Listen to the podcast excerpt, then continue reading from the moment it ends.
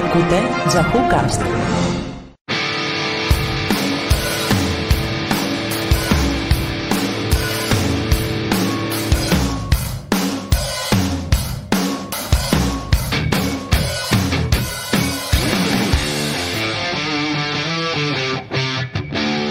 Ciao amici! Ciao a tutti!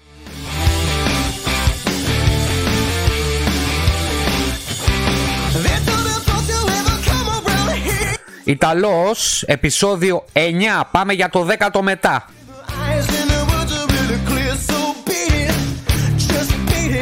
Το 10ο καλό ρε παιδί μου, το, το Μέση, πώς να το πω, το Μέση εννοώ το ποδοσφαιριστή, το καλό, το δεκάρι, το επιθετικό.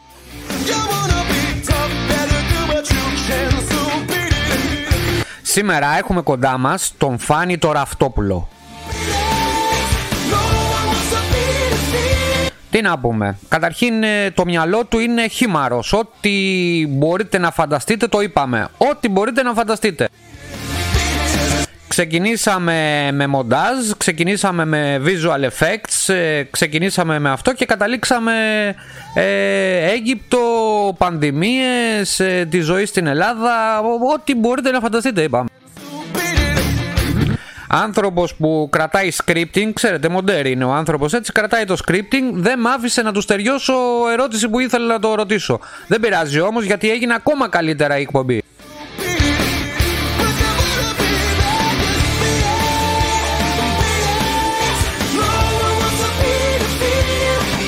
το μυαλό του τρέχει τόσο γρήγορα δεν μπορείτε να φανταστείτε. Δηλαδή σε μια στιγμή μίλαγα εγώ για να το σταματήσω. Τώρα ποιος πήρε συνέντευξη σε ποιον άγνωστο.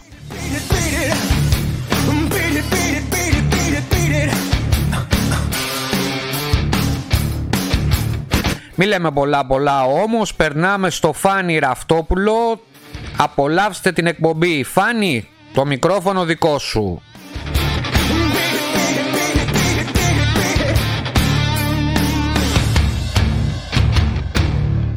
Τώρα ακούγεται καλύτερα. Τώρα τέλεια. Α, μπόμπα είμαστε. Θες να μιλάω έτσι κοντά; Έτσι, έτσι. Ε, αισθησιακά. Εξουλιάρικα. Έτσι. Έτσι πρέπει να μιλά. Έτσι. Το βίντεο πώς το κλείνουνε; Δεν ξέρω. Στο τέτοιο start βίντεο πάτα το. Ναι, τέλεια. Τέλεια. Τέλεια, τέλεια, το κλείσες. ε, δεν μπορώ να, όχι να πειράξω. Δεν έχω αυτό το θεατρικό, ρε παιδί μου, να το πούμε έτσι. Ε, επειδή κάνω μοντάζ συνέχεια, ας πούμε, και βλέπω ναι. συνέχεια άτομα, ε, αυτοί που είναι πιο διαλλακτικοί, να το πούμε έτσι, έχουν την ικανότητα να ανεβοκατεβάσουν τη, φωνή, τη φωνή τους. Δεν ξέρω αν καταλαβαίνεις τι θέλω να πω. Επειδή π.χ. όταν μιλάς σε ένα παιδί, ε, χρησιμοποιείς άλλο τόνο φωνής. Καταλαβαίνω. Ή όταν διαβάζεις ένα παραμύθι, ας πούμε, χρησιμοποιείς διαφορετικούς τόνους. Κατάλαβα τι λες. Α. Γεια σου Φάνη. Πάντα ήθελα να μιλήσω με ένα μοντέρ, με ένα motion titler και να το καταγράψω. Motion titler. Motion titler. Motion titler είσαι. Και να το, και να το ε, καταγράψω αυτό. Το ήθελα. Δεν μπορώ να πω ότι είμαι motion titler. Βασικά το After Effects είναι ένα που δουλεύω κυρίως είναι ένα πρόγραμμα που μπορεί να κάνεις πάρα πολλά πράγματα. Έχει απίστευτες δυνατότητες. Οι τίτλοι είναι ίσως το, το ένα εκατοστό αυτού του προγράμματος. Πώς είσαι, πώς πάνε τα πράγματα για σένα στην Ελλάδα; Για μιλά πρώτα, λίγο χαλαρά, να μην μπούμε κατευθείαν στο τεχνικό κομμάτι. Ναι. Κατάλαβες τι εννοώ. Το παλεύω. Στον αγώνα που λένε. Αυτό. Δεν θέλω να πω ότι είναι μαύρα χάλια. Είμαι σε καλύτερη κατάσταση από ό,τι ήμουν παλαιότερα. Καταρχήν σε έψαξα πρώτα απ' όλα. Και δεν βρήκες τίποτα. Όχι. Σε έψαξα όπως ε, ψάχνει κάποιος ε, σαν στόκερ ήμουνα. Με την καλή έννοια βέβαια. Ναι. Και βρήκα πάρα πολλά. Βρήκα internet marketing, visual effects, montage και, και, και έχεις κάνει πολλά ναι. πράγματα. Εσύ δεν το συνειδητοποιείς, αλλά εμείς που είμαστε στο χώρο το καταλαβαίνουμε. Μίλα Εγώ μας... ότι είμαι πολύ απ' έξω από αυτό. Καθόλου. Μίλα μας για τη δουλειά ναι. σου. Τη γουστάρεις; Εννοείται τη γουστάρω, γι' αυτό ασχολούμαι και με αυτή. Αλλιώς δεν θα ασχολιόμουν. Δεν είναι δουλειά. Δεν, στην αρχή δεν ξεκίνησε σαν δουλειά, σαν βιοποριστικό, να το πούμε έτσι. Τα τελευταία 4-5 χρόνια, ας πούμε, έχει γίνει βιοποριστικό. Ήμουν σε τελείω άλλο κλάδο. Έχω τελειώσει τελείως διαφορετικές σπουδές Δεν έχουν καμία επαφή με αυτό το τομέα. Τι Ήταν κάτι που μου άρεσε. Τι σπούδασες; Να μας πω ότι ντρέπομαι γι' αυτό, τώρα θα μου πεις. Ηχθειοπαραγωγέ στο Μεσολόγγι; κάτι παρόμοιο.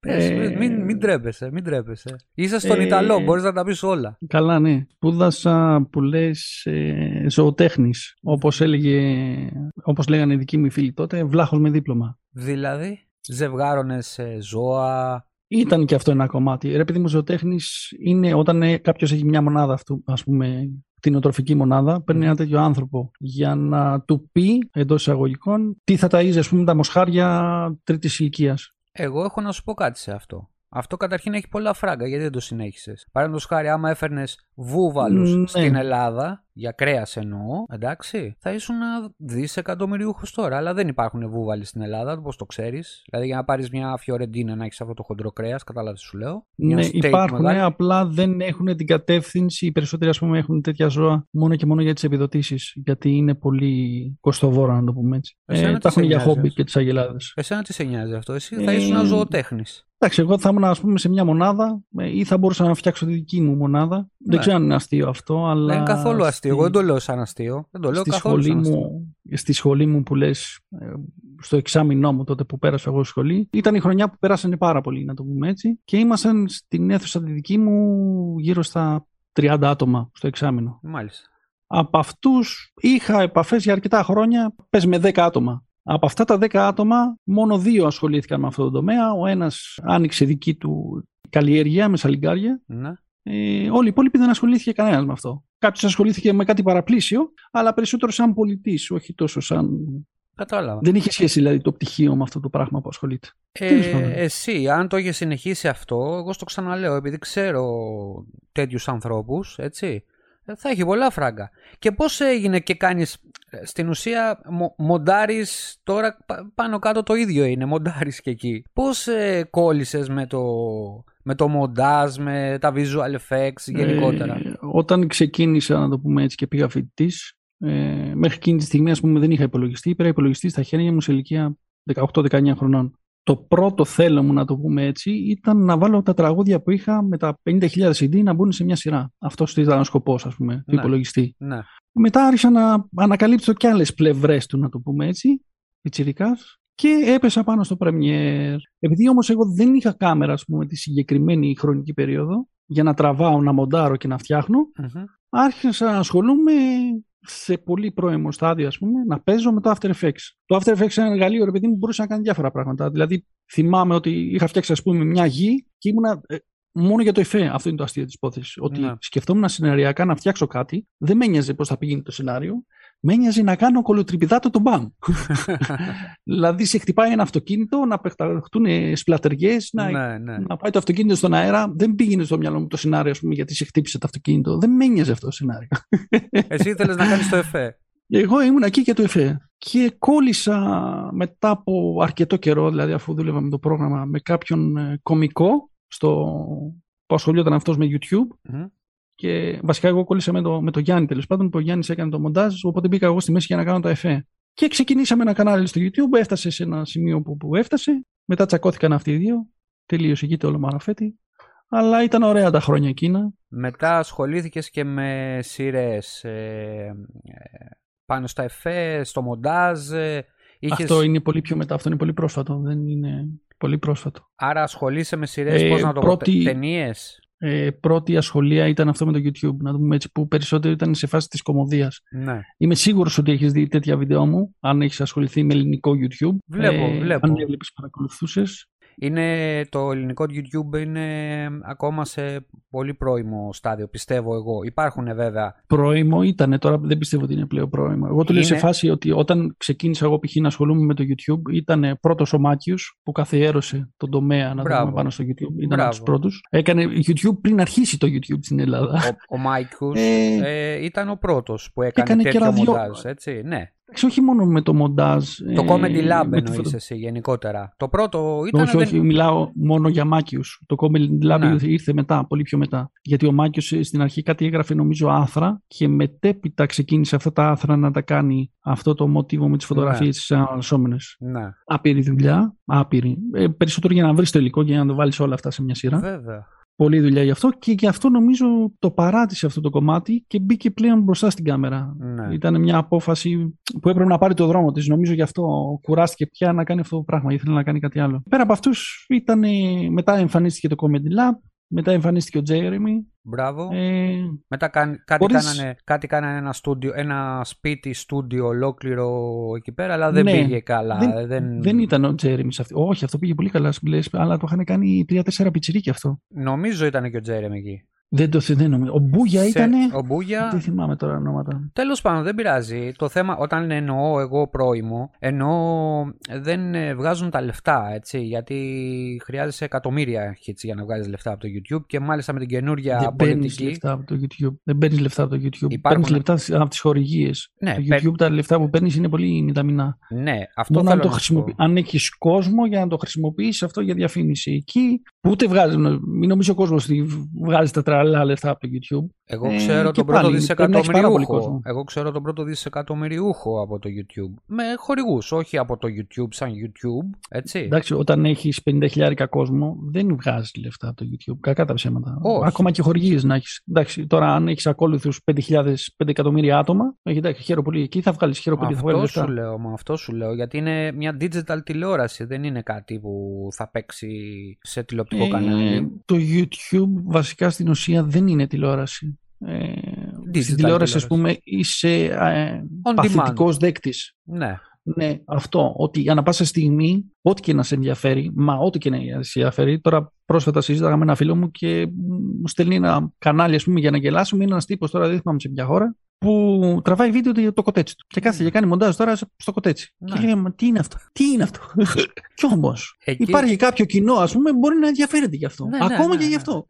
Η άλλη που πουλάγε τις κλανιές της στο Instagram. Δεν ξέρω αν το ξέρεις. Εντάξει, αυτό είναι παρατραβηγμένο, ναι, το έχω ακούσει. Νομίζω είναι παρατραβηγμένο. Ε, όχι, απλά εγώ έτσι που στο λέω, δεν ξέρω, να πουλήσουμε τίποτα κανένα podcast εδώ με κλανιές. Άμα είσαι διαθέσιμος, εγώ δεν έχω κανένα πρόβλημα. Λοιπόν, θα σε πάω στη δεύτερη ερώτηση. Πάνω Δεν σε έχουμε αυτό, το κατάλληλο κοινό για να το κάνουμε. Έχουμε τα κατάλληλα μικρόφωνα όμως. Λοιπόν, ε, Αυτό που το βάζεις. ασχολείσαι με σειρές, να πω και με ταινίες. Λοιπόν, αυτό που θέλω Ναι. να σε ρωτήσω πάνω στο, σε αυτό το προηγούμενο θέμα που λέγαμε, δηλαδή ε, αν βγάζεις λεφτά από το YouTube, αν έχεις πολλά, αν έχεις. Ε, ε, Πώς να το πω, κοινό, ποιες είναι οι Δεν έχω διάφορε. ασχοληθεί εγώ με το YouTube. Όχι, δεν έχω ασχοληθεί με το δεν λέω YouTube. για Απλά σένα. ξέρω επειδή ασχολούνται κάποιοι. Εκεί Αυτό. πάνω θέλω να σε ρωτήσω, ποιες Ναι. είναι οι διαφορές με μεγάλα production, παραγωγές τύπου Netflix, Apple TV, γενικά μεγάλες πλατφόρμες; Είναι ρεαλιστικό να μιλάμε για τέτοιου είδους ε, παραγωγές στην Ελλάδα; Η γνώμη σου δεν χρειάζεται να... Στο YouTube, για το YouTube. Όχι για το YouTube, εννοώ για πλατφόρμες ε, μια σειρά ολόκληρη, ε, με season, ε, season 1, season 2. Δηλαδή βλέπεις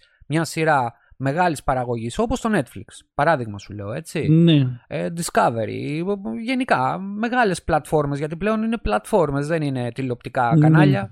Είναι ρεαλιστικό αυτό να υπάρχει ένα τέτοιο production ε, στην Ελλάδα, δηλαδή να παίξει ε, μια σειρά μεγάλης παραγωγής όμως, έτσι, από Έλληνες. Το βλέπω πολύ δύσκολο. Βέβαια, στον κύκλο που έχω εγώ δεν υπάρχει αυτό καν. Να το ξεκαθαρίσουμε Ναι. αυτό.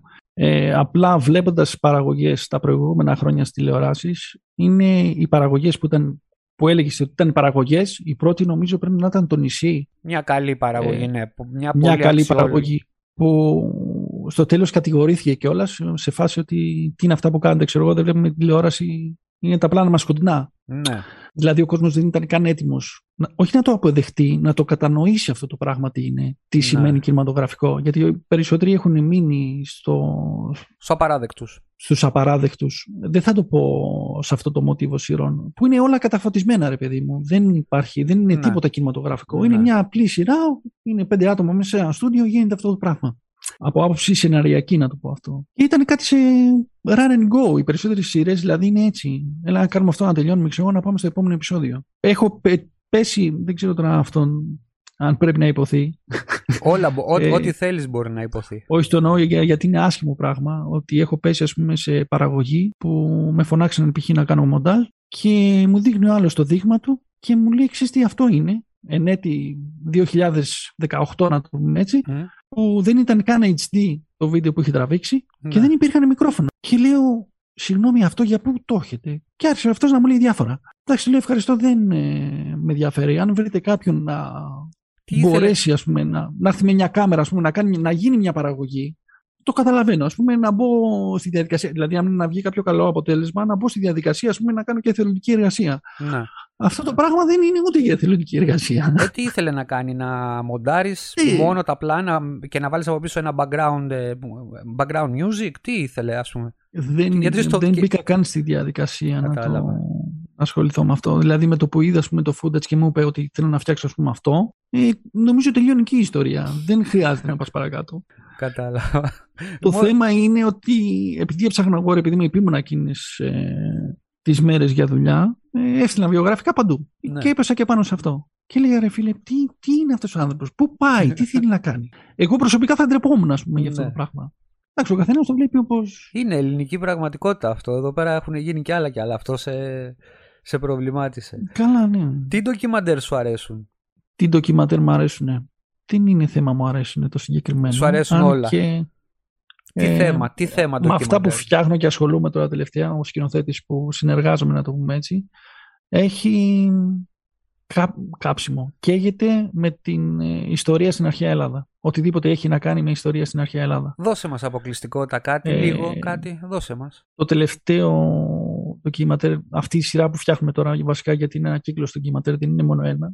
Μπήκαμε στη διαδικασία να πάρουμε συνεντεύξεις από διάφορους Αιγυπτιώτες, να το πούμε έτσι. Τρομερό. Και μέχρι στιγμής έχουμε συνεντεύξεις από 7 άτομα τα οποία το καθένα είναι μια ξεχωριστή ειδική, ιστορία δική τους. Το πώς ε, μεγάλωσαν, πού μεγάλωσαν, πώς κατέληξαν στην Ελλάδα, τι πολιτισμός υπάρχει γενικά κάτω στην Αίγυπτο; Ασύνδεση δηλαδή Αίγυπτο με Ελλάδα ή απλά πώς ζουν στην σύνδεση Αίγυπτο; Αίγυπτο σύνδεση Αίγυπτος με Ελλάδα, το πώς περνάγανε στην Αίγυπτο, αλλά όλο αυτό είναι ένα μεγάλο... Δηλαδή αυτό είναι... Ε, εμείς ξεκινήσαμε δηλαδή να κάνουμε ντοκιμαντέρ για τις πυραμίδες και γενικά τι υπάρχει στην Αίγυπτο. Θέλω να σου πω πάνω κάτι σε αυτό στις πυραμίδες. Ε, συνέχισε αυτό που θέλεις να πεις, μετά ναι, θύμισέ μου να σου το πω. Και απλά επειδή δηλαδή θέλαμε να πάρουμε, να το πούμε έτσι, δύο-τρία πραγματάκια από τον καθένα. Και ο καθένας, δηλαδή θέλαμε να μιλήσει κάποιος για 10 λεπτά, ας πούμε, για ένα συγκεκριμένο θέμα. Που αυτό το πράγμα ξέφυγε από αυτό το πέπλο. Ήταν τόσο αχανή η πληροφορία, μιλάμε για άπειρες ε, και μετά αποφασίσαμε αυτό το πράγμα, ας πούμε, να το κάνουμε η ιστορία του καθενός, να το πούμε έτσι. Ναι. Κατά κάποιο τρόπο. Κατάλαβα. Ε, ανακάλυψα πράγματα μέσα από αυτόν τον σκηνοθέτη, γιατί είχαμε κάνει και ένα ντοκιματέρ ε, για την Ιταλία, μιας και είσαι εκεί. Ναι. Και ανακάλυψα πράγματα που δεν έχουν υποθεί. Σαν Έλληνας δηλαδή δεν τα έχω διαβάσει, δεν τα έχω ακούσει πουθενά. Δηλαδή ξεδιπλώθηκε ένας κόσμος μπροστά μου, τον οποίο νομίζαμε ότι νόμιζα ότι ζούσα στα μαύρα μεσάνυχτα. Δώσε μας μια γεύση, γεύση μου μας πεις το ντοκιμαντέρ. Να φέρω ένα παράδειγμα. Όχι, δεν έχει να κάνει σχέση αυτό με το ντοκιμαντέρ, είναι γενικά το όλο. Ε, Σικελία κάτω Ιταλία. Ναι. Έχει αρχαίους ναούς σαν αυτούς που έχουμε εμείς στον Παρθενώνα. Ακριβώς. Εμένα, ναι, εμένα στο μυαλό μου ήταν ότι Ελλάδα είναι Ελλάδα. Ότι είναι κάτι μοναδικό, δεν υπά... όχι δεν υπάρχει πουθενά στον κόσμο.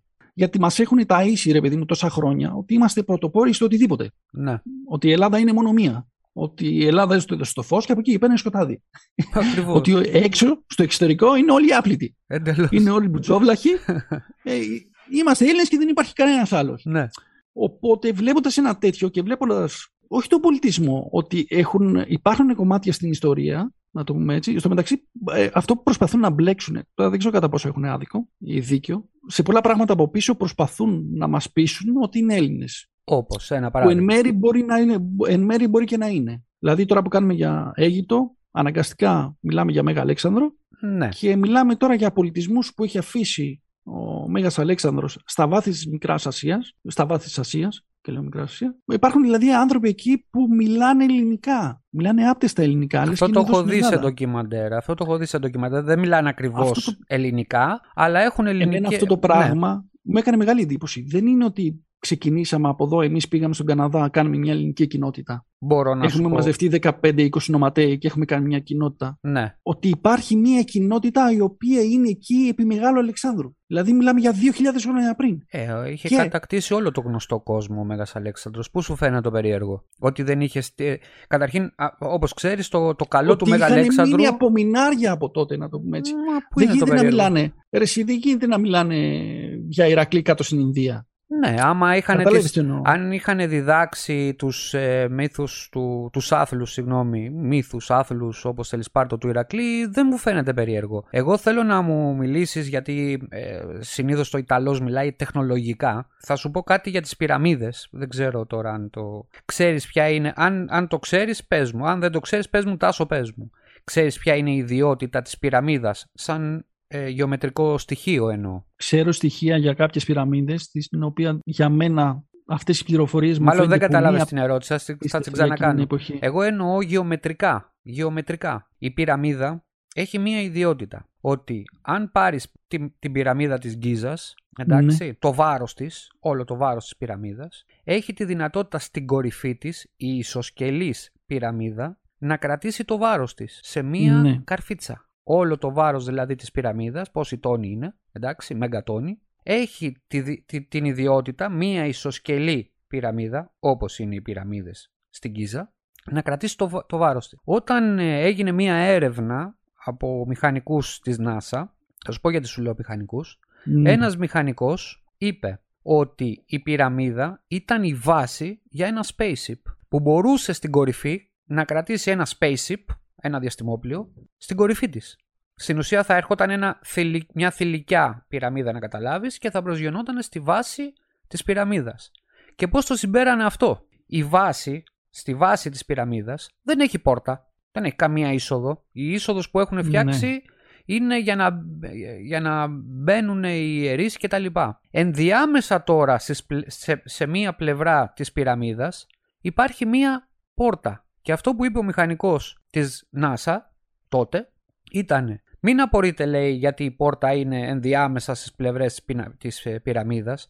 Ποιος τρελός θα έβαζε πόρτα στις μηχανές; Και είναι όντως λογικό αν το σκεφτείς. Δηλαδή φεύγανε από τη μέση της πυραμίδας αυτοί που ερχόντουσαν. Επίσης Μία άλλη θεωρία καινούρια του 2020 και μετά, βέβαια αυτό το έχω δει στο Ancient Aliens, ε, αρχαίοι ναι. εξωγήινοι, ε, δείχνουν ότι οι πυραμίδες είναι μπαταρίες ρεύματος, ηλεκτρισμού. Ούτε αυτή τη θεωρία την ξέρω. Αυτό προκύπτει ε, πάλι από το γεωμετρικό στοιχείο της ε, πυραμίδας. Δεν ξέρω. Οι Αιγύπτιοι τώρα, ε, επειδή μίλησες για Αιγύπτιους, ε, υπήρχαν δύο φυλές, να το πω έτσι, Αιγυπτίων. Οι σκλάβοι, οι πολλοί σκλάβοι, οι πάρα πολλοί σκλάβοι και υπήρχαν και κάποιοι που δεν τους βλέπανε. Δεν ήταν, ήταν αυτό που, που μου λέγαμε όταν μίλαγες, μιλάγαμε πριβέ, ότι ήταν δεν είχαν ανάγκη τους θεούς, γιατί είχαν φτιάξει τους ίδιους τους εαυτούς τους θεούς. Αυτοί λοιπόν είχαν κάποια γνώση, όπως έχουν βρεθεί μπαταρίες. Μπαταρίες κανονικά. Γιατί μέσα στις πυραμίδες, λογικά για να φτιάξουν αυτές τις στοές και τα λοιπά, έπρεπε να είχαν δαδιά με φωτιά. Δεν υπάρχει ναι. πουθενά όμως κάπνα.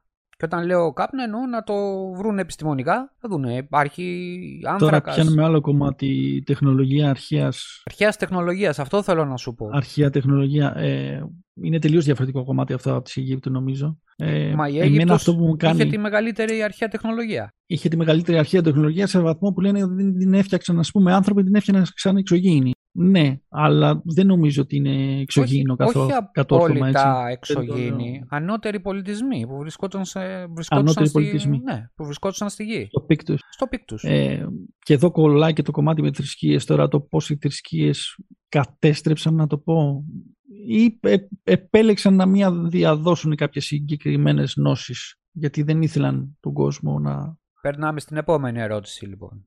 Οι θρησκείες. Αλλά δεν θέλω να τα αφήσουμε αυτό το κομμάτι όμως με, με την Αίγυπτο. Αυτό που ήθελα να πω με τις πυραμίδες τώρα δεν θυμάμαι, νομίζω είναι της Γκίζα η πυραμίδα. Απλά δεν το θυμάμαι γιατί έχουμε πιάσει πάρα πολλές και είναι ένα αχανές όλο αυτό το πράγμα. Είναι ότι μια πυραμίδα, ας πούμε, είχε οι διαστάσεις της, ήταν οι διαστάσεις σε κλίμακα της γης. Πληροφορίες δηλαδή που δεν γίνεται να την γνωρίζαν εκείνη την περίοδο. Ή το που είναι τοποθετημένες οι πυραμίδες δεν είναι καθόλου τυχαίο, ξέρω εγώ. Είναι βάση κάποιων άστρων. Του Σύριου.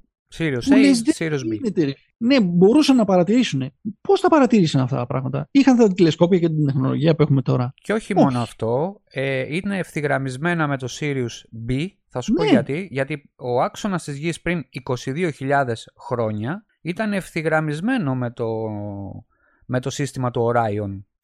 Πριν 22.000 χρόνια, ναι, ναι, τώρα όχι. Γι' αυτό και οι Αιγύπτιοι έχουν άλλο ημερολόγιο. Δεν μετράνε όπως μετράμε εμείς, πηγαίνουν με αστερισμούς. Και αυτό είναι το. Εντάξει, εγώ γελάω με τη φάση γιατί πριν αλλάξουμε το, αυτό το ημερολόγιο που έχουμε τώρα, ακολουθούσαμε τη Σελήνη γιατί ήταν το πιο κοντινό σε εμάς, που έπεφτε τελείως λάθος. Γι' αυτό ναι, βγαίναν και λέγανε ότι ε, ζει ο άλλος 100.000 χρόνια. Δεν ζει 100.000 χρόνια, ρε φίλε. Ισχύει αυτό που λες. Με, τη, με τον κύκλο του, του φεγγαριού, ξέρω εγώ, ζει ο άλλο 50 χρόνια. Ναι. Ε, επειδή μετρούσαν διαφορετικά το χρόνο. Τέλος πάντων. Απλά εγώ το λέω ότι τέτοια τεχνολογικά παραδείγματα του παρελθόντος, ε, βλέποντας τον πολιτισμό που έχουμε τώρα, δεν, ε, κάπου χάθηκε η γνώση στη, στην πορεία. Μόνο έτσι το μπορώ να το εξηγήσω. Πιστεύεις ότι η θρησκεία. Σκοταδισμός. Η, η, η, θρησκεία μέσω του σκοταδισμού, το μεσαίωνα τέλος πάντων, κατέστρεψε ναι, την τεχνολογία. Κατέστρεψε τα πάντα. Τη γνώση. Όχι μόνο την τεχνολογία. Που η θρησκεία κατέστρεψε τα πάντα. Δεν είναι. Νομίζω το ξέρουν όλοι αυτό. Δεν έχει να. Δεν το ξέρουν. Ε. Νομίζουν ότι έχει κάνει και καλό η θρησκεία. Ε, δεν το ξέρουν όλοι έπρεπε, αυτό που λες. Μιλάω συγκεκριμένα, εντάξει, επειδή είμαστε τέλος πάντων στην Ελλάδα, το τι έχουν κάνει οι χριστιανοί στον κόσμο. Εντάξει, βέβαια δεν είναι ότι. Έχουν περάσει πάρα πολλά, να το πούμε από την Ελλάδα. Πάρα πολλοί κόσμοι εντός εισαγωγικών. Ο καθένας που πέρναγε καινούριο, ας πούμε, έπρεπε να επιβάλλει τα δικά του. Και η Ελλάδα, ας πούμε, είναι συνέχεια πολέμους. Δεν έχει μείνει, ας πούμε, σε ησυχία για να μπορέσει να αναπτυχθεί, ας πούμε, μετά από εκείνα τα ένδοξα χρόνια, να το πούμε έτσι. Ναι. Ή Ο, καθε... ο καθένας που πέρναγε από πάνω, ρε παιδί μου, π.χ. έκτιζε ο άλλος, ξέρω εγώ, έκτιζε. Τι, δεν ξέρω από πού να το ξεκινήσω αυτό το πράγμα. Στην Ακρόπολη, στην Ακρόπολη. Η λαϊλασία που έγινε, τους ναούς που πηγαίνανε, γκρεμίζαν τους αρχαίους ελληνικούς ναι. ναούς και πηγαίνανε πάνω και χτίζαν εκκλησίες. Τα αγάλματα. Που βλέπεις εκκλησία, ξέρω εγώ, να έχει δωρικό ρυθμό και να λες τι είναι αυτό, ρε φίλε, το να με κοροϊδεύεις.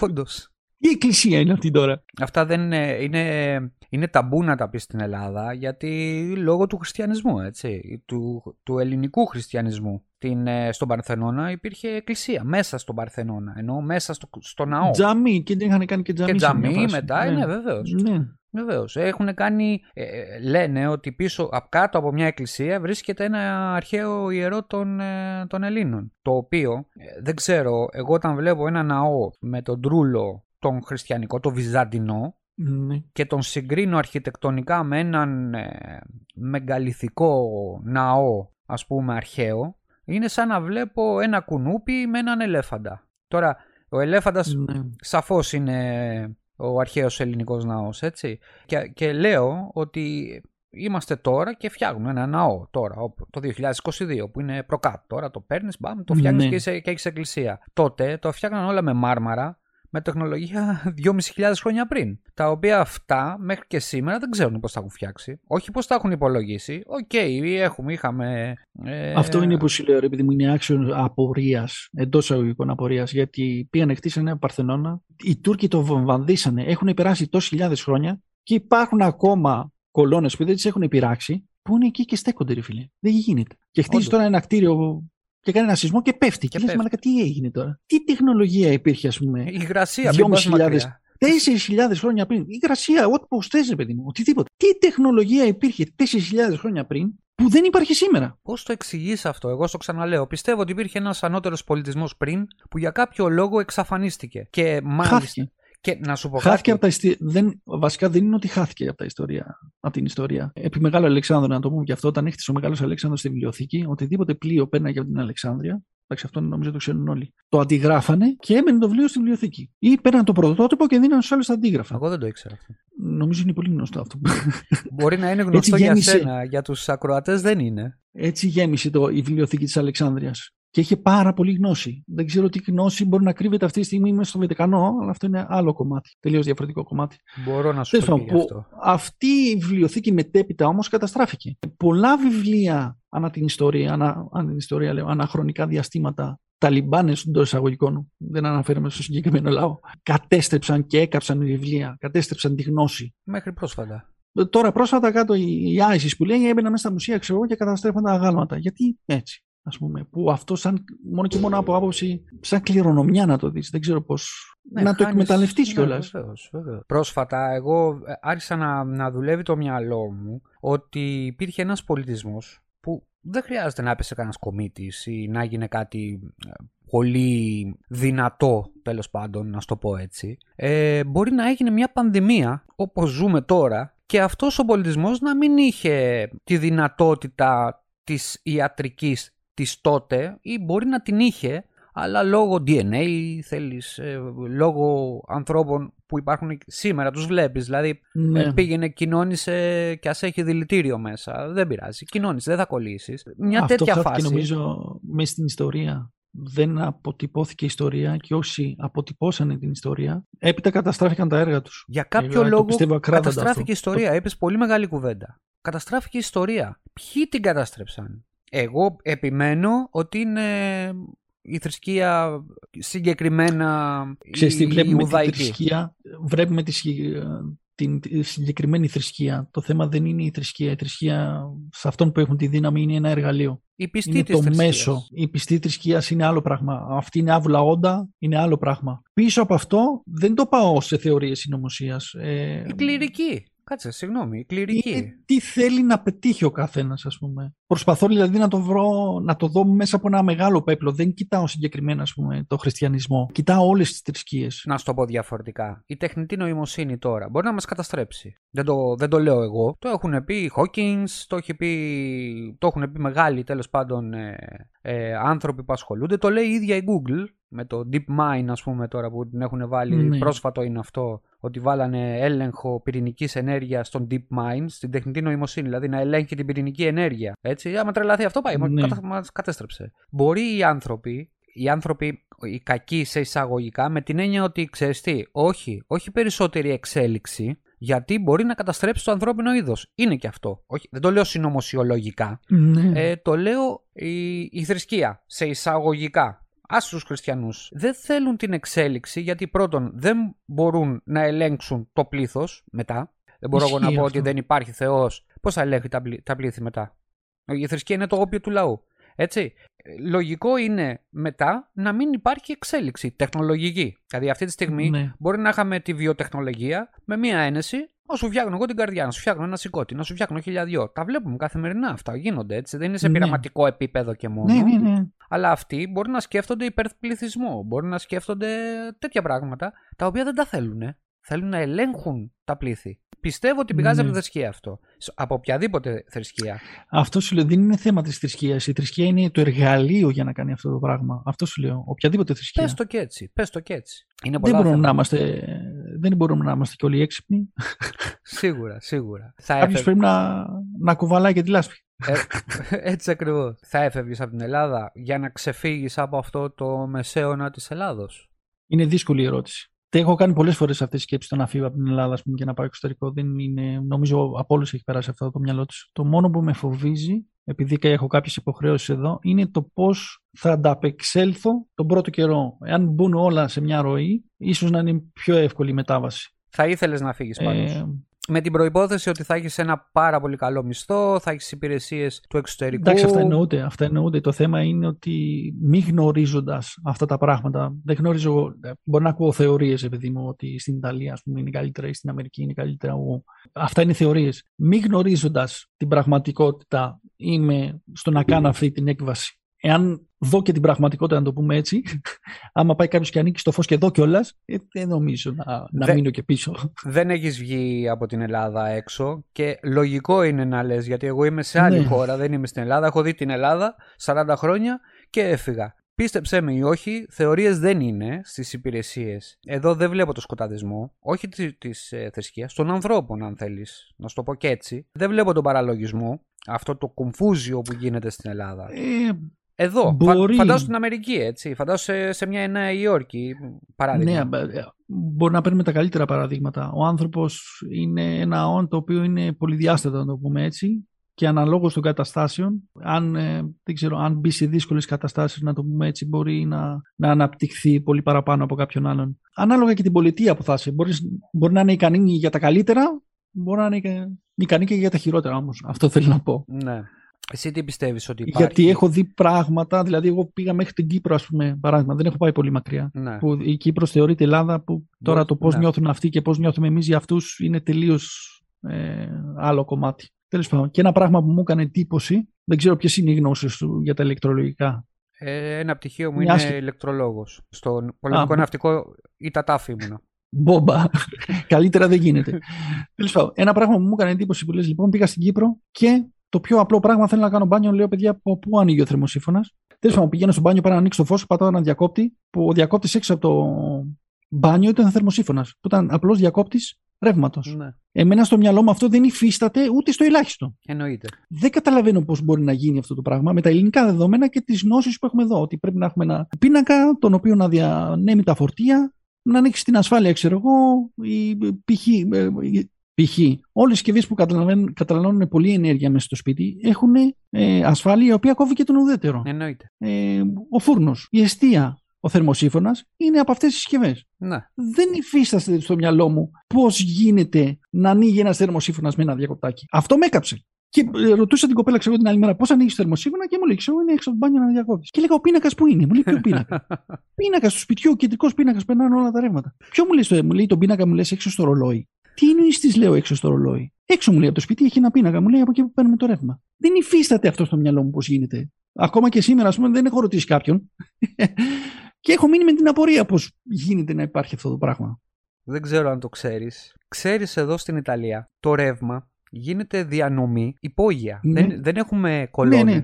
Δεν έχουμε κολόνες. Ναι, ναι, αυτό το ξέρω. Το ξέρω. Επίσης, εγώ το γκάζι το φοβόμουν. Το φοβόμουν πριν 10 χρόνια πριν ναι. έρθω, έτσι. Γιατί λέω, αν εγώ ξεχνάω την κουζίνα. Έχω κάψει δύο κουζίνες στην Ελλάδα. Την, την ξέχασα, ξέχασα την κουζίνα, έφτιαξα τα αυγά μου και έφυγα. Και το άφησα το μάτι ανοιχτό και έπεσε. Εντάξει, θα μου πεις θα μπορούσε να φτιαχτεί. Δεν έπεσε και το ρελέ. OK. Okay.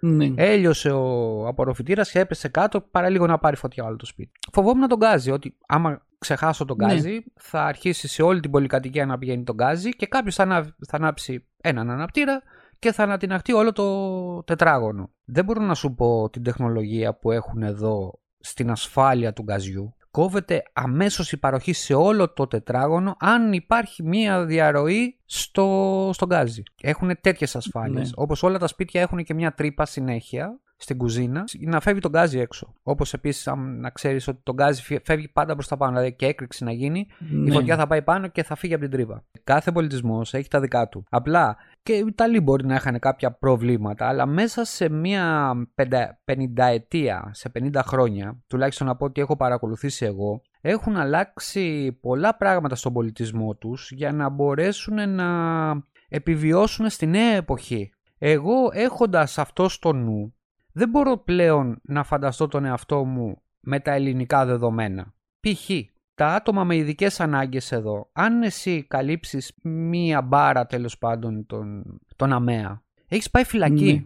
Έχεις πάει φυλακή. Και όταν λέω έχεις πάει φυλακή, δεν εννοώ εξαγοράσιμη φυλακή. Μην τον μπερδέψεις. Ναι. Πας φυλακή. Μέσα έρχονται οι καραμπινιέροι, σου παίρνουν την αυτο, το αυτοκίνητο, την ναι, άδεια. Ναι, ναι, σε πιστεύω, δεν έχει και, και, Δηλαδή αυτό δεν είναι κάτι που στο, είναι αυτονόητο εδώ. Όταν περνάω μια διάβαση, είναι αυτονόητο ότι δεν θα με πατήσει ο άλλος. Γιατί ξέρει ότι άμα θα με πατήσει, θα πάει πάλι φυλακή. Το λέω σε όλα τα podcast ότι υπάρχει τιμωρησία ε, σε άλλες χώρες. Πολύ αυστηρό πλαίσιο. Εντάξει. Δεν είναι αυστηρό Έλληνας... πλαίσιο, είναι δίκαιο. Αυστηρό πλαίσιο. Είναι δίκαιο πλαίσιο. Άλλο εγώ να χτυπήσω ναι. κάποιον από αμέλεια και άλλο να χτυπήσω κάποιον άνθρωπο εφόσον ε, ε, επειδή OK, okay, μπορεί να είμαι αφηρημένος στο δρόμο κτλ. Δεν μιλάω για τέτοιες καταστάσεις. Αλλά έχοντας γνώση ότι από εκεί θα περάσει ένα ΑμεΑ που εκείνη τη στιγμή που θα περάσει έχει ανάγκη, ότι ε, υπάρχουν παντού ποδηλατόδρομοι και, και δρόμοι για πεζούς και δρόμοι για να περάσει ένας τυφλός με τον μπαστούνι, με ειδικές ράγες κάτω, να ξέρει που πηγαίνει ο άνθρωπος. Αυτό ε, είναι, είναι δίκαιο. Είναι δίκαιο για όλους. Στην Ελλάδα υπάρχει μια αυθαιρεσία. Αυτό που, λες, είναι θέμα παιδείας. Είναι θέμα ότι δεν διδαχτήκαμε ότι πρέπει να σεβόμαστε αυτό το πράγμα που λες. Εγώ θα φέρω σαν παράδειγμα αυτά με φίλους που έχουν βγει στο εξωτερικό. Παράδειγμα ότι Πέτε, ήταν κάποιος στο κάποιος και πετάει το τσιγάρο κάτω. Και τον πιάνει κάποιος που μπορεί να μην ήταν αστυνομικός και ξεκινάει και τον κράζει. Σε φάση, ας πούμε, τι είναι αυτό που κάνεις εδώ; Και έρχεται η αστυνομία και το κόβει πρόστιμο, δεν θυμάμαι και εγώ τώρα πρόστιμο, το θε κόφια γύρω. Ναι. Παράδειγμα. Ή το άλλο. Εδώ είναι αυτονόητο, Φανή. Εδώ είναι αυτονόητο. Ε... Αυτό που λες για μένα δεν, δεν μου είναι κάτι περίεργο. Είναι αυτονόητο. Ναι, αλλά κάποιος π.χ. που είναι στην Ελλάδα, ο Έλληνας, να το πούμε έτσι, ή από άλλες χώρες, όταν έρθει εκεί, δεν θα του περάσει το μυαλό ότι αυτό το πράγμα απαγορεύεται να το κάνει. Μα ο Έλληνας είναι αυτός που έχει. αυτό στην Ελλάδα. Μα ο Έλληνας είναι αυτός που έχει την ελληνική γλώσσα, την αρχαία ελληνική παιδεία, είναι μοναδικός, είναι πιο... έχει πολιτισμό Εγώ δεν βλέπω τον Έλληνα που έρχεται εδώ, γιατί και εγώ ήμουνα έτσι ο κολόβλαχος που ήρθα στην Ιταλία, έτσι. Αλλά όταν είδα ναι. ένα τασάκι για τσιγάρα στο δρόμο, δεν θα πέταγα κάτω το τσιγάρο του, αφού έχει τασάκι. Εσύ δηλαδή στο σπίτι σου έχεις ένα τασάκι, καπνίζεις και πετάς κάτω στην κουζίνα το, το τσιγάρο. Αυτό δεν χρειάζεται, δεν χρειάζεται ε, παιδεία για να το καταλάβεις. Θέμα νοοτροπίας αυτό το πράγμα. Είναι θέμα νοοτροπίας. Δέχομαι αυτό που λες παιδεία, γιατί υπάρχει παιδεία στην Ελλάδα.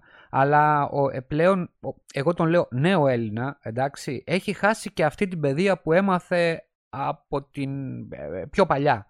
Δηλαδή από τη δεκαετία του 60 και μετά. Εντάξει, η μεταπολίτευση και μετά ναι. δεν ξέρω. Εντάξει, δεν είμαι και τόσο παλιός εγώ, τόσο γέρος. Εσύ νέος. Ε. εντάξει, αλλά θέλω να σου πω ότι και εγώ που μεγάλωσα στη δεκαετία του 1980 και 90 υπήρχε μια αλφα παιδεία. Εντάξει, πλέον δεν υπάρχει αυτή η παιδεία. Έχει ανεβεί η εγκληματικότητα και αυτό θέλω να σε ρωτήσω. Ε, εσύ ζεις, αυτό είναι άλλο κομμάτι ζεις, ζεις, μα και αυτό έχει σχέση και με την παιδεία. Δεν έχει μόνο από τις εισρωέ των μεταναστών. Ε, βλέπεις τον, ε, ούτε οι μετανάστες έχουν να κάνουν νομίζω με αυτό το πράγμα. Πώς είναι η ζωή στην Ελλάδα, στην εγκληματικότητα, τη βία προς τις γυναίκες, τώρα το βλέπουμε όλα αυτά. Πώς είναι όλα αυτά τα πράγματα, πώς θα ζεις, πώς θα βιώνεις; Ε, θα πω ότι είμαι τελείως αποστασιοποιημένος. Βασικά να κάνω μια δήλωση εντός εισαγωγικών. Είναι ότι όταν ξεκίνησε η πρώτη φασαρία με το ότι θα έρθουν τα μνημόνια και όλες αυτές οι φυλακίε, ε, ήταν τόσο βαριά η ατμόσφαιρα, να το πούμε έτσι, που πέταξα την τηλεόραση από τον μπαλκόνι στην κυριολεξία. Σε πιστεύω. Ε, εντάξει, η αλήθεια ήταν ότι δεν έπαιζε στο 100% η τηλεόραση, έκανε κάτι κουλά. Ήμουνα σε φάση να την πετάξω από τον τρίτο που ήμουνα, αλλά τελικά πήγα και την άφησα στον κάδο. αλλά το ήθελα πολύ να το κάνω αυτό. Με έψινε και ήθελα να τραβήξω και το βίντεο που θα κάνει τον μπαμ. Αλλά αυτό είναι τελείως άσχετο κομμάτι. θα το μόνταρε λοιπόν, μετά. Αυτό, τέλο πάντων. Οπότε δεν παρακολουθώ καθόλου επικαιρότητα ότι βλέπω πληροφορίες και τέτοια πλέον είναι μέσω ίντερνετ. Όλα αυτά τα κομμάτια, όλα αυτά που ακούγονται τώρα τα τελευταία με τα κινήματα, με τους βιασμούς, με... δεν είναι κάτι καινούριο. Αυτά πάντα υπήρχαν. Ε, ίσως να υπήρχαν και σε μεγαλύτερο βαθμό. Απλά πλέον η ταχύτητα της πληροφορίας, πιο άμεση να το πω. Συμφωνώ. Ε, αυτό που έχουν κάνει δηλαδή όλα αυτά με τα social media είναι ότι ο καθένας ε, μπορεί ανα πάσα ώρα και στιγμή ας πούμε να, να μοιραστεί κάτι ε, και να βρει άλλους 50 ακόλουθους. Ναι, ναι. Που να συμμερίζονται στην ίδια, την ίδια άποψη με αυτόν. Στα προηγούμενα τα χρόνια, όταν δεν υπήρχε αυτό, μίλαγες με 50 ονοματέους μέσα στο χωριό και έλεγες, ξέρω εγώ, ξέρεις τι, βγάλανε ένα καινούργιο δίσκο η Iron Maiden. Και εσύ κοίταγε άλλος και σου λέγε, Τι είναι αυτό που λες τώρα, δεν, δεν καταλαβαίνω. Το πάω σε πολύ απλοϊκό επίπεδο, έτσι όπως ήμασταν αν υπήρχε, παλιά στις αν, υπήρχε, αν υπήρχε η πανδημία το 1990, παραδείγματος χάρη, εσύ πιστεύεις ότι θα πηγαίναν να εμβολιαστούν όλοι με τη μία γιατί θα φοβόντουσαν, γιατί θα έβγαινε το φάρμακο; Δηλαδή θέλω να το, να το συνδέσω με το 2020. Ότι... καμία σχέση. Αυτό, δηλαδή... ε, εάν υπάρχει τώρα σκοταδισμός, ε, έτσι όπως βλέπουμε το σήμερα το σκοταδισμό, 20 χρόνια πριν, δεν σου λέω 50 χρόνια πριν, 20 χρόνια πριν, θα σου λέγανε τι είναι αυτό που λέγε άνθρωπε. Γιατί δεν υπάρχει εκπαίδευση από πίσω. Δεν ε, ναι. μπήκε κάποιος να τους πει, ρε παιδί μου, τι είναι ο εμβολιασμός και πού αποσκοπεί και, και. Εσύ πιστεύεις στην Ελλάδα υπάρχει αμορφωσιά, είναι αμόρφωτη πάρα ναι. πολύ; Εντάξει, δεν είναι μόνο θέμα αμορφωσιά στο συγκεκριμένο με τα εμβόλια είναι πολλά πράγματα στη μέση. Πέρα, πέρα από κάποιον που έχει κάποιο να... πρόβλημα. Πέρα από κάποιον που έχει κάποιο πρόβλημα. Ξέρετε, το όλο θέμα είναι ότι αυτό το πράγμα, δική μου άποψη, είναι ότι διαχειρίστηκε πολύ λάθος. Το διαχειριστήκαν πολύ λάθος. Γιατί προ, προσπαθήσανε σώνει και καλά να το επιβάλλουν στον κόσμο. Και γενικά οι Έλληνες το έχουμε αυτό, ότι είμαστε επαναστάτες και κουραφέξαλα. Έχουμε μια ιστορία από πίσω. Αυτό ξύνησε τον περισσότερο κόσμο, ότι προσπάθησαν να το κάνουν υποχρεωτικό. Δεν δώσανε στον κόσμο να καταλάβει ότι μέχρι να βρεθεί κάτι άλλο είναι η μόνη διέξοδος. Ότι είναι η μοναδική, ότι αυτό το όπλο έχουμε τώρα. Επέτρεψέ μου να σου πω ότι αυτό έγινε σε όλο τον πλανήτη. Με ναι. εξαίρεση ναι. ίσως κάπως στην Αμερική, γιατί υπάρχουν, αλλά ε, εγώ το, το εστιάζω ότι ε, λόγω μόρφωσης, πρόσεξε, όχι στην Ελλάδα, σε όλο τον πλανήτη, λόγω μόρφωσης, ε, πολλοί δεν μπορούσαν να κατανοήσουν και μέχρι σήμερα, γιατί μιλάω παρελθοντικά δεν μπορώ να καταλάβω, μέχρι και σήμερα δεν μπορούν να κατανοήσουν πράγματα ε, απλής λογικής. Ή κάνε το εμβόλιο ή θα πεθάνεις. Το καταλαβαίνεις; Όχι, αυτό δεν το καταλαβαίνουμε τίποτα. Αυτό δεν μπορώ να καταλάβω. Είναι Εντάξει, αυτό που λες, το, η το συγκεκριμένο το εμβόλιο, μην είμαστε και υπερβολικοί έτσι. Το εμβόλιο είναι ε, μια μικρή ασπίδα προστασίας. Πολύ βέβαια, μικρή. Βέβαια, αλλά είναι μια ασπίδα, δηλαδή σου δίνει ένα όπλο. Ναι, αυτό ολότελα ναι. Απλά μην το θεοποιούμε. Αυτό όχι βέβαια, όχι βέβαια, δεν το θεοποιώ. Ε, βασικά, εγώ πιστεύω ότι είναι πιο σημαντικό. Δεν είναι ότι κάνεις το εμβόλιο και λύθηκαν τα προβλήματά όχι, σου. Βέβαια. Εγώ... Κάνεις το εμβόλιο και συνεχίζεις να πρέπει να προσέχεις. Να, να, να, να. Εγώ θεωρώ πιο σημαντικό τη μάσκα, τις δύο μάσκες. Καλά, εγώ είμαι drama queen, αλλά εγώ φοράω δύο μάσκες ακόμα και τώρα που τέλος Μαρτίου θα, θα λήξουν τα μέτρα. Ήδη σήμερα ψηφίστηκε κάτι στην Ελλάδα να πέσουν τα μέτρα. Ναι. Με 100 νεκρούς. Και με αύξηση των ε, κρουσμάτων ξανά. Μάλλον, δεν ξέρω, πες μου την δεν άποψή ξέρω σου. Τι παιχνίδια παίζονται πίσω από αυτό πραγματικά. Δηλαδή δεν, δεν ξέρω αν είναι κακή διαχείριση αυτό το πράγμα. Πάνε Ε, για ανοσία αν γέλης. είναι Πάνε για ανοσία γέλης. Ανευθυνότητα, δεν ξέρω τι είναι αυτό. Ποια ανοσία γέλης; Δεν, έχει, δεν υπάρχει ανοσία γέλης με αυτό τον ιό. Δεν ξέρω πώς να το... Εμένα μου φαίνεται ότι όλο αυτό είναι λάθος. Να σου το πω Δηλαδή, διαφορετικά. δεν Όποιος γίνεται. ζήσει, ζήσει και όποιος πεθάνει, πεθάνει. Με αυτή την ανοσία γέλης. Ναι, δεν ξέρω πώς... Δεν έχουμε τα δεδομένα για να μπορούμε να βγάλουμε συμπεράσματα. Και όλα αυτά που διαβάζουμε τώρα στο ίντερνετ είναι παπάντζες. Ο καθένας γράφει το μακρύ του και το κοντό του. Κάθε άλλος και λέει ρε παιδί μου ότι τα εμβόλια λέει είναι νεκρά έμβρια. Ναι. Να σοβαρευτούμε λίγο, ρε παιδιά. Εγώ, εγώ, προ- Είπαμε σκοταδισμός, αλλά μέχρι κάποιο level. εγώ διαβάζω PhD doctors από πανεπιστήμια συγκεκριμένα, από συγκεκριμένα Ναι. κέντρα, εντάξει. Και αυτό που βλέπω στο facebook το, το, το, το φιλτράρω και το πετάω στο, στον ανοσεκόν που περνάει.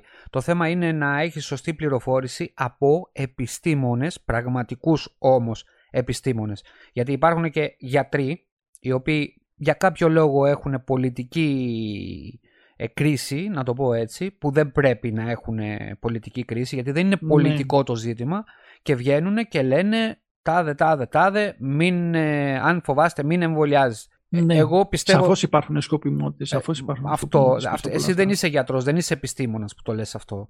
Δηλαδή, επιστήμονας, δε, ε, ε, ε, ακούω και το άλλο παράδοξο, και εδώ, βέβαια εδώ φύγανε με τη μία, ε, γιατρός και δεν θέλει να εμβολιαστεί. Γιατρός, επαναλαμβάνω, και δεν θέλει να εμβολιαστεί. Θα μου πεις, απολύθηκε, οκ.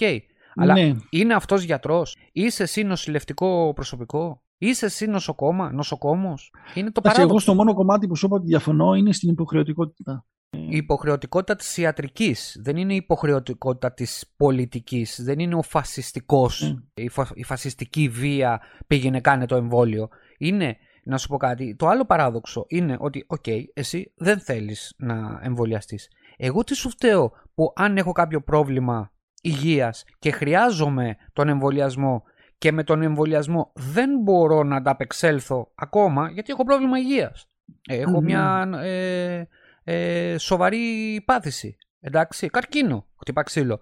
Εντάξει, τι σου φταίω εγώ να με κολλήσεις και να Ο πεθάνω. καρκίνος δεν, μπαίνει, δεν είναι ο καρκίνος. Δεν κατάλαβα. Ε, ε, ε, συγγνώμη, Ναι, δεν πες είναι, μου. ε, χαμηλό νοσο, ε, νοσοποιητικό σύστημα. Αυτό εννοώ. Ναι, ναι. Εγώ τι σου φταίω να με κολλήσεις Τέλος και να πάντων. πεθάνω; Ναι. Εσύ πήγαινε Σε αυτό που πέθανε. λες, ναι. Καταλαβες. Με αυτή την έννοια το λέω. Πόσο μάλλον άμα είσαι γιατρός; Δεν ξέρω τι να σου πω πάνω σε αυτό. Πώς να το τοποθετηθώ επί του θέματος. Το πήγαμε αλλού για αλλού. Ξεκινήσαμε για μοντάζ. Ε, το πήγαμε στην Αίγυπτο.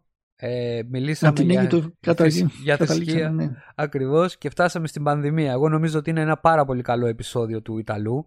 Γιατί είναι έτσι αχταρμάς, να το πω έτσι. Είναι πολύ αχανές. Δεν υπάρχει κάτι. Α, όταν θα το μοντάρω θα σου Συγκεκριμένα. αρέσει. Γιατί τώρα το μοντάζ θα το κάνω εγώ. Όχι ότι εσύ δεν είσαι καλός μοντέρ, έτσι. Εννοώ στον ήχο. να έχεις, να έχεις υλικό. Αλλά δεν νομίζω ότι έχει υποθεί και κάτι το οποίο να είναι. Δεν ξέρω. Ωφέλιμο. Ίσως να είμαι εγώ κακός. Ωφέλιμο. Ναι, το ωφέλιμο ψάχνουμε. Για εμάς που μιλάμε μπορεί να μην είναι ωφέλιμο γιατί τα ξέρουμε. Για κάποιους ανθρώπους όμως θα είναι, πίστεψέ με, πολύ ωφέλιμο. Στην Ναι. Ελλάδα, έχοντας γνώση δύο χρόνια το πώς θα πάει η πανδημία, αυτή τη στιγμή Δεν έχουν που κάνει μιλάμε, καμία κίνηση. Έχουν Όχι. διώξει και γιατρούς. έχουν διώξει γιατρούς, δεν φτιάξανε ούτε μία μεθ ή τέλος πάντων δεν κάνανε τα πάντα για να ενισχύσουν την υγεία. Αυτό είναι το... ε, για μένα είναι παράδοξα αυτά τα πράγματα. Ζω- Νομίζω ότι ζω σε παράλληλο σύμπαν, ειλικρινά. Το κακό με την Ελλάδα, τώρα βέβαια αυτό θα κατηγορήσουμε πολλούς, είναι ότι ειδικά στις δημόσιες δομές, είναι ότι άμα δεν, έχει γι- δεν έρθει το χρήμα γύρω, δεν πρόκειται να γίνει τίποτα. Να φέρω ένα παράδειγμα. Εκεί που είμαι τέλος πάντων, είναι επαρχία που ζούσα, στο Κιάτο Κορινθίας, ήρθε ο Ποραστιακός. Φτιάξανε μια γέφυρα. Η γέφυρα από κάτω είχε δύο λάμπες, που δεν επαρκούσαν για το φωτισμό ναι. αυτής της υπόγειας γέφυρας, να το πούμε έτσι. Έπρεπε να μπουν τέσσερις λάμπες. Πόσες λάμπες πιστεύεις ότι βάλανε; Κάψανε και αυτές δύο που είχαν. Όχι, όχι, πόσες βάλανε; Τέσσερις, λογικά. Αυτό είναι πάντα. Με το δημόσιο χρήμα αυτό γίνεται πάντα. Κατώ. Λοιπόν, μπήκανε 100 λάμπες. Από αυτές τις 100 λάμπες που μπήκανε, ανάβουν οι τέσσερις. Γιατί; Γιατί θα έπρεπε να γίνει μια μελέτη, θα έπρεπε να πάρει και ο μηχανικός, θα έπρεπε να πάρει και ο εργάτης, θα έπρεπε να πάρουν και όλοι οι υπόλοιποι. Και κατέληξε αυτό το πράγμα από εκεί από κάτω να έχει 100 λάμπε. Και να ανάβουν οι τέσσερις. Όσες θα έπρεπε να ανάβουν, ξέρω εγώ, εξ αρχής. Ελλάδα. Ε, αυτό το πράγμα που είπες δεν υπάρχει. Δηλαδή είναι, είναι, ο, ε, Βλέπω... είναι η Ελλάδα. Είναι η Ελλάδα. Η Ελλάδα ίδια. Βλέπω, επειδή μου πάω. Με κάνεις και αισθάνομαι Ελλάδα. Πάω το μικρό σε διάφορες παιδικές ε, χαρές, να το πούμε έτσι. Και εδώ στην Αθήνα που βρίσκομαι τώρα, ε, έχω πάει σε παιδικές χαρές που δεν πιστεύουν τα μάτια μου ότι υπάρχουν εδώ στην Αθήνα. Γιατί στην επαρχία αυτά δεν, δεν υπάρχουν πουθενά. Ε, τώρα, μην γίνω συγκεκριμένος με τις περιοχές, δεν υπάρχει λόγος. Τέλος πάντων. Γιατί είναι κρυφό, γιατί, γιατί το λες, είναι κρυφό. Εντάξει, πιστεύω ότι αυτοί που έχουν ε, μικρά παιδιά, ρε παιδί μου, αν πηγαίνουν εδώ ένα γύρο, θα δουν πέντε πράγματα παραπάνω. Και να το φέρω σε αντίθεση, άμα έρχομαι ναι, στο ναι. εξωτερικό, δεν ξέρω τι μπορεί να έβλεπα. Και βλέπω σε μια παιδική χαρά προπολογισμό του Δήμου με συγχρηματοδότηση του Πράσινου Ταμείου ε, κάτι σε φάση με ένα εκατομμύριο ευρώ. Δεν ξέρω αν αντιλαμβάνεσαι το ποσό. Το αντιλαμβάνομαι. Για ένα πάρκο. Για ένα πάρκο. Μικρό. Ρε, το πάρκο σε σχέση με κάποια πράγματα, σε, με, κάποια άλλα πράγματα, με κάποια άλλα πάρκα είναι super wow. Αλλά όχι και τόσα λεφτά.